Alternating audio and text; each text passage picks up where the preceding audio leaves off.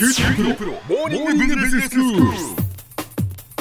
今日の講師は九州大学ビジネススクールで企業戦略がご専門の木大武文先生ですよろしくお願いしますよろしくお願いします。先生今日はどういうお話でしょうか？はい、えー今回は、えー、と前回に引き続いて垂直統合についてお話ししたいと思います。はいあの垂直統合というのは、えー企業が価値連鎖に沿って上流や下流の領域に企業の事業範囲を広げることでしたよね。そうですね。なのでまあ小売業だけれどもその売るだけではなくってもう自分のところで作っちゃうっていう、そういうそうですね。ことが垂直統合ですよね。例えばそういった例としてはアパレル業界でファーストファッションと言われるえーユニクロですとかギャップザラなんかの企業がカジュアルウェアの小売りだけではなくて生産も手掛けるという事例が、まあ、垂直統合の一つと、はい。えー考えられます。ええで、えー企業がですねもともとの本業から上流や下流の領域に事業範囲を広げる理由っていくつかあるんですが、ええ。一つはまあ前回えーご紹介したような取引コスト論という考え方があります。はい。企業同士が何らかの経済取引をするとなると、うん。まあ相手のことを調べたり交渉したりいろいろ細かな契約条件を詰めていったりいろいろ手間がかかりますよね。えええで特に相手が、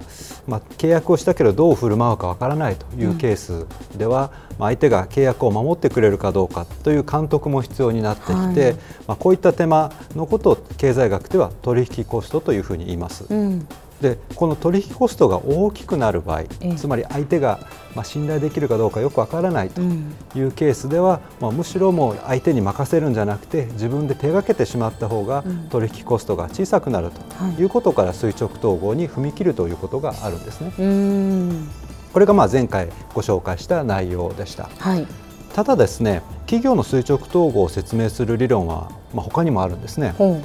例えば今普及が期待されているあの電気自動車ええなんですがその性能と価格の鍵を握るのがバッテリーなんですね。はいでこれはもう世界中で電気自動車のバッテリーの開発競争が繰り広げられてるんですね。うんで例えばあのトヨタありますね。はいもともとその重要技術を垂直統合して手の内のものにするという意欲がとても強い会社なんですが、ええええ。バッテリーに関してもパナソニックとですね合弁会社を設立しまして、はい。えーバッテリーのまあ製造と開発を始めたんですね。うん。まあ、当初はトヨタが出資比率で60%、うん。パナソニックが40%という比率だったんですが、ええ。まあ、その後徐々に出資比率を高めていきまして、はい。現在ではトヨタがえー8割出資すると。あそうなんですね、はまあ、ということで、まあ、電気自動車時代の鍵を握るバッテリー技術を、まあ、手の内のものにするとうんいう、まあ、ことをやってるわけです。はいまあ、その他にもトヨタはですね例えばその今車の制御というのはエレクトロニクス化が進んでいて、うん。そうするとまあ半導体が重要になるんですが、ええ。この半導体をまあ自らもう生産してるんですね。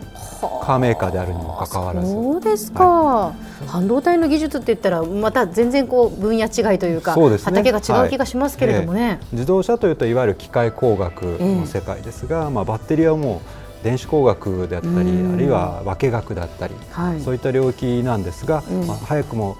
えーまあ、1989年にですねはい半導体工場を作って垂直統合しているという会社なんですね。ねでこのように車載バッテリーですとか半導体の自社生産というのは、まあ、いわゆる外部の専門メーカーもいるわけなんですね、まあ、そこから購入することもできるんですがあえて自社生産にまあ踏み切るメリットは何かと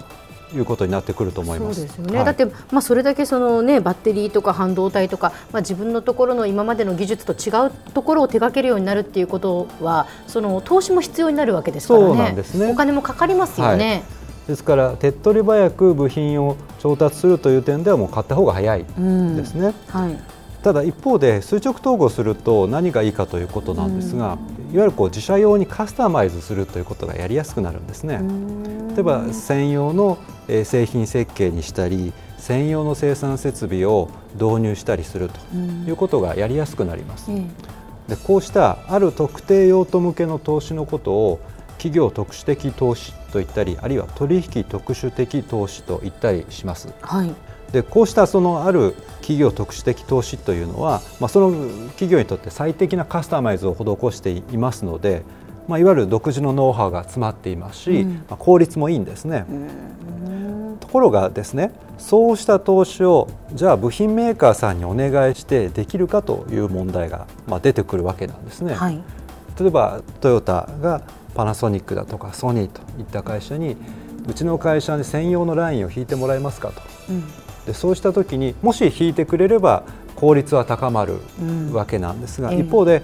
トヨタ専用のラインですから、うん、じゃあ日産向けの生産ができるか、ホンダ向けの生産ができるかというとそうじゃないわけですよね。そうじゃなくなってくる可能性あります、ね、そうすると取引先の企業としてみるとそれはちょっとリスクもあるなっていうそういうことですね。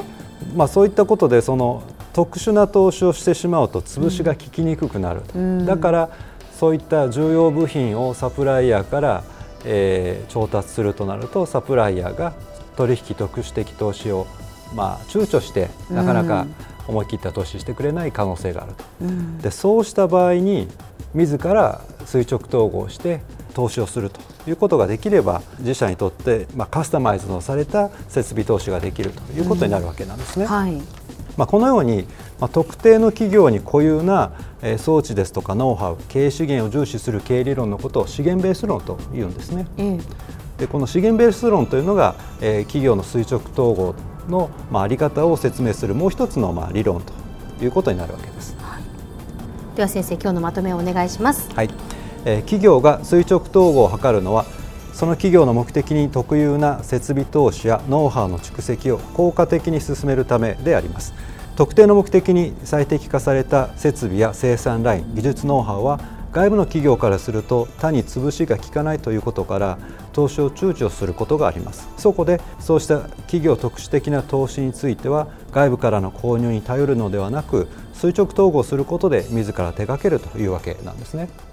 でところがなんですが、えー、実は同じ理由によって垂直統合しない方が良いと考える理論もあります、うん、でそれについてはちょっと次回またご紹介したいと思います。今日の講師は九州大学ビジネススクールで企業戦略がご専門の木大武文先生でした。どうもありがとうございました。ありがとうございました。さて QT プロモーニングビジネススクールはブログからポッドキャストでもお聞きいただけます QT プロモーニングビジネススクールで検索してください。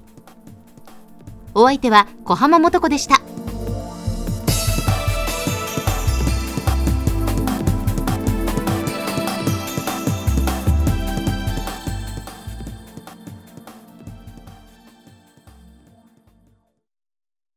QT プロは通信ネットワーク、セキュリティ、クラウドなど QT ネットがお届けする ICT サービスです。九州中に展開した光ファイバー網を基盤に一番身近なビジネスパートナーとして九州の企業自治体の皆様をサポートします。詳しくは QT プロで検索を。